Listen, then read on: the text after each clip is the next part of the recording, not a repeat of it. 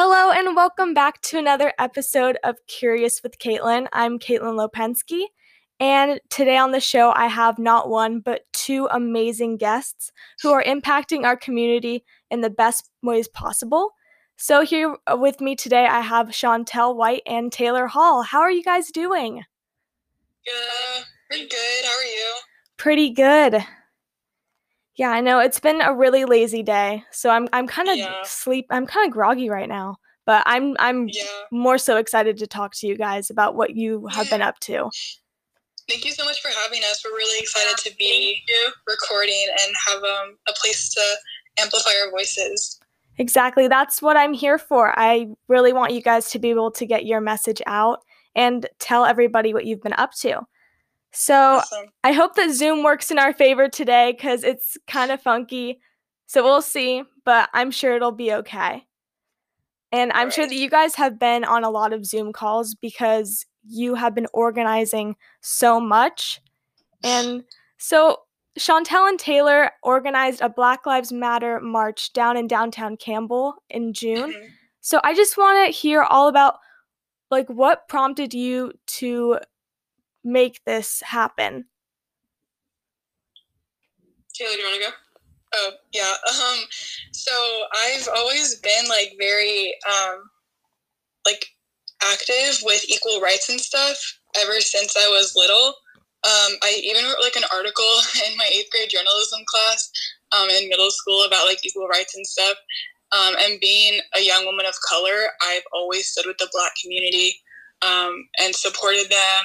Um, and this was just something that I wanted to do to like one stand with the Black community, of course, and um, show Campbell and San Jose and all that um, that Black Lives Matter, and then also to give um, a space, a safe space for families and kids our age and adults and anyone who wanted to come because I know a lot of protests like some people might not feel safe going to. So I felt like if it was organized by two teenagers, um, you know, people could bring their kids or they could go alone and they would feel more safe. Um, and then also give a like place for our fellow community members to share their stories and their opinions. That's absolutely incredible. I mean, I just want to say thank you for creating a space like that where people can safely like spread the message. So, did Yeah. it turn out like you wanted it to? How was like how was the turnout? Was it peaceful? Cuz I unfortunately wasn't able to make it. I saw it, but Yeah. Yeah, I'm yeah, it's amazing. So, how did it go? Yeah, we actually um ex- we actually had a lot more people than expected. Mhm. We didn't think that so many people were going to come due like the pandemic, and a lot of people personally told us like, "Hey, I really wish I could go, but like unfortunately my parents aren't letting me." Yeah, That happened to me. Mhm. Yeah, but the turnout was honestly amazing. I think we Mhm. had around twenty to thirty people, which Yeah. seemed like a lot, but it was honestly so amazing just to see like so many people. Like the youngest people were literally like I think maybe like six, Nine, yeah. nine, and so it was just awesome seeing so many members of our community. Not even all um, people of color, like people just Yeah. us as allies, and it really like was a movement, and it was awesome just to see how many people came. Yeah, I agree. Yeah, I was looking at the agenda of what types of um, things you guys were going to be doing there, and I noticed that at the very end you were holding a moment of silence. So, what was that like for you? it was very emotional for, for both of us. Um, and I didn't really think about it because it's like you go from marching and screaming and chanting to just like having to be very emotional and, res- and obviously like respectful. Um, but it was just really great to see all of the protesters um, hold that moment of silence with us and respect those who have lost their lives um, or just been affected by racism and police brutality. Um, so that was honestly like one of my favorite parts of the protest, just because it was really beautiful to see so many people come together and um, just like respect, you know, what everyone in the Black community has to go through. Yeah. What were some of your other favorite parts? Because I feel like that would have been a really big moment, but was there anything else that Yeah. really stood out to you? Um, probably because Taylor made bracelets, and it's such a small thing, but it just made me so happy. Like, like Yeah. getting to meet everyone individually and then handing them a bracelet, like it just like really like moved me and stuff because it showed how many people supported us. We didn't think that our protest was getting amplified that much because Yeah. it's hard when you only have a certain amount of followers and you can't really reach the whole community. We didn't know if our post was going to be um, amplified enough. So seeing how many people came and being able to meet with them and learn about their stories and why they're here, it's just so awesome. Yeah, and then my other favorite part was the speeches because they made me very emotional. Um, Chantel's speech, like that was my favorite, obviously, because she's my best friend. But just seeing like some of our school staff and like there were two little girls who they were like eight or nine, like between that age, um, and it was just really emotional and moving to hear their stories at such a young age um, and just hear a bunch of different people, like different genders, different races, different ages. So that was definitely one of my favorite parts as well, is just hearing everybody's voices and stories. hmm That sounds absolutely amazing. And to those little girls that you were talking about, you're Mhm. you're their role models. Aw. You being able to organize something like this and speak on behalf of the black community is absolutely it's it's astounding. Like I've Thank you. and I've noticed you you both are very active on social media and just seeing what you post and I saw all the photos from it and yeah, it re- it impacted me. Like I was just looking at them and I'm like, wow, like these girls go to my school. Chantel, we were on the same tennis team and it's really inspiring seeing people like my peers making such a difference. And so, yeah, social media is such I think I think in my opinion it's such an amazing way to spread a message and to get your voice out. So what other ways can people support the Black Lives Matter movement without um if they can't protest or other than social media? Um, I think just like I know a lot of people say this, but genuinely like signing petitions, donating if you can, um, educating, whether it's like an infographic or a podcast like this one or a movie, show, a book, whatever. Like just also keeping that momentum because I've definitely noticed in the past month. I think um, it's sad, but like the momentum has gone down.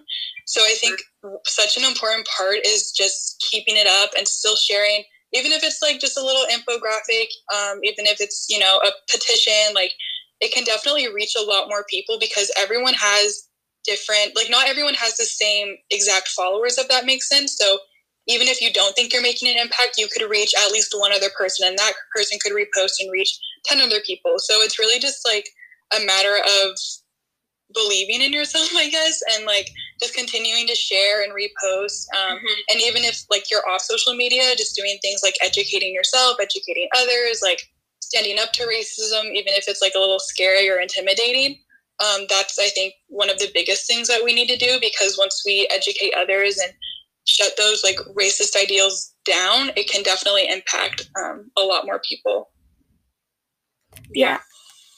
I feel like what you have to say is really going to help any listeners out there um, who are who believe in keeping the momentum going. So thank you so much for sharing about that.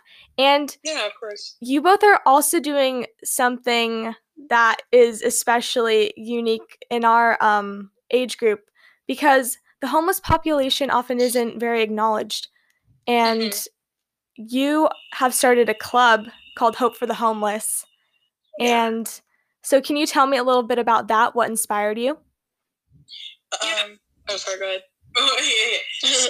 Basically, we know, like, let's just say, like, when I was in middle school, we took a field trip to San Francisco, and you could just see the homeless people. And then you would go a few blocks over, and you would see all the Teslas and all the luxury houses and all like the apartments, and you can just see how much money there is compared to how little money there is. And things like that irked especially Taylor and I. And so we really wanted to start making a movement because I feel like the homeless population is so overlooked and Yeah. so under like they don't get anything. They don't get any support in this community, especially when there's so much money in Silicon Valley. They don't get any of it. So we wanted to start something in our own community that contributed to making that better. And Taylor, do you have anything else to add? Yeah, so like as far as like what inspired it, it was actually my history teacher. Um, this past sophomore year, she gave us like a project that was called the Do Something Project. So my friends Chloe and Lucero, who are our secretaries and team members, um, we decided to take some pizzas, water, um, like holiday cards, money, and stuff to this encampment, this homeless encampment that was like right by my house. I drove past this like every day, and it always was very heartbreaking because no one helped them. I definitely saw it more so like during the holiday season, people pulling over to give them blankets and stuff. But for the most part, they were there in and out for years, ever since I can remember. Um, and just seeing, you know, parts of my community and my neighbors and stuff just drive past it as if it's nothing was very upsetting. Um, so taking all of the materials there, like we talked to them, we made connections to them, um, we told them about what we were doing, and that definitely inspired us to do more than just a final because we knew that we wanted to take this out of sophomore year and even out of high school eventually. Um, so that's kind of when we decided to make Hope for the Homeless as a club and an organization where a bunch of different community members can get involved and just help out and also just make them more seen um, and delete that negative stigma that the unhoused community always gets. I completely agree. Homelessness surrounds us, and yeah, it's overlooked. And so this is amazing that you guys are doing something about it. So, can you tell me a little bit about what your goal is? Um, so for Hope for the Homeless, like one of our biggest goals is overall just to help them like with materialistic things, I guess. So like donating or volunteering or just, you know, giving them cars or whatever. But then also, like I mentioned before, um, kind of helping our other community members see them and erase that stigma because I know even people like that I'm close to would always kind of see them as like drug addicts or alcoholics or failures and stuff. And it's like, we want to correct that um, to make people see them as, because they're part of our community. So they're still San Jose citizens. Like, and just because they don't have a home or, you know, dinner to come home to every night or fresh clothes every day, it's like that doesn't mean that they're any less human. So a big part of Hope for the Homeless, um, and also what I think makes it a little different than other um, like homeless organizations and stuff, um, is that we want to help people see them as humans too, and as San Jose community members as well. So you've started you started this club over the summer. Have you started to hold meetings yet? Yeah, we've actually been holding meetings. I think for the past going on yeah, like going on to our second month. Um, but they're obviously changing things along with the schools and we wanted to make sure that our meetings were accessible to people who did not just go to our high school because we've heard, we've had a lot of interest from other neighboring high schools and other high schools in the Bay Area and we didn't want to part of the reason why we trans transitioned from being a club to more so of an organization is because we didn't want to build like a block to where other people can join. So we made it so that way other high schools and other students in the Bay Area who want to help out can. Hmm. Well, I will definitely be dropping in on some meetings and I'm I'm going to join. This is amazing. Can you tell our audience a little bit about when you will be holding meetings and other ways that they can help out the homeless population? Yeah, so we held meetings before, um, usually on Tuesdays, but now because school's starting, we want to make it more accessible to people. So we're going to be having meetings every other Sunday at four o'clock. Um, if you can't make meetings, like we always post notes in our Google Classroom and stuff. But for other ways you can help the homeless, we um, we've listed some like on our website and stuff. But whether it's like donating old clothes to homeless shelters, or I know for me personally, I always carry like little baggies full of like water bottles or granola bars or hand sanitizer masks now, especially. Um, and if you ever see like a homeless person like on the sidewalk or if they're like asking for money or something, giving them those like little, I guess, goodie bags um, could definitely be helpful because they need more resources than just like cash. Um, and providing that to them could definitely be really helpful. Um, also, just educating yourself because you might like walk or not walk by, but like drive by homeless encampments and you see that it's bad, but you might not know how bad it is. Um, and like with doing research for the club and stuff, I've learned that Santa Clara is like the third has the third largest homeless population in the U.S., which is crazy. Um, so Oh, just wow. That educating is- yeah. yourself, yeah. it's absolutely absurd. Um, so educating yourself on you know your community's unhoused population, um, donating, like I said, volunteering, like I said. Um, if you want, like you can email our city officials. Like we've kind of tried to go to different hearings and stuff over Zoom just to see our city's like budget and where it's going. Um, so if that's ever open, I definitely recommend doing that as like just a source of education.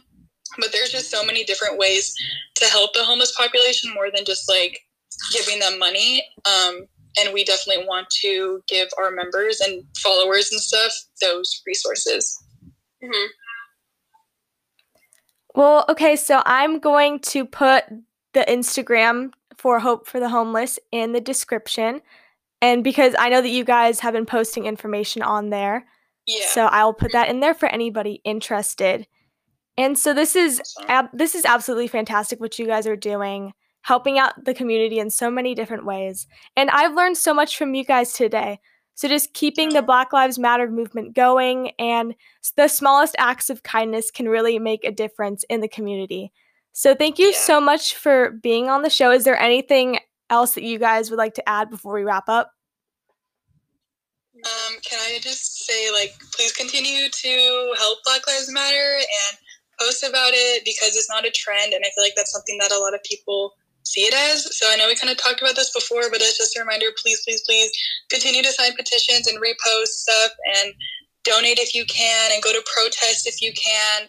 Um, and if you're interested in helping the homeless, definitely join H- HFTH because we're active and we're going to be holding our first event later this month. Um, yeah, that's all I got. Yeah, I think I'm also good too. All right. Well, Chantel and Taylor, thank you so much again. This was definitely such a feel good episode. Like, my heart is so full hearing about what you guys are doing. Aw, So, thank you. Thank you so much for listening to Curious with Caitlin. And remember to stay curious.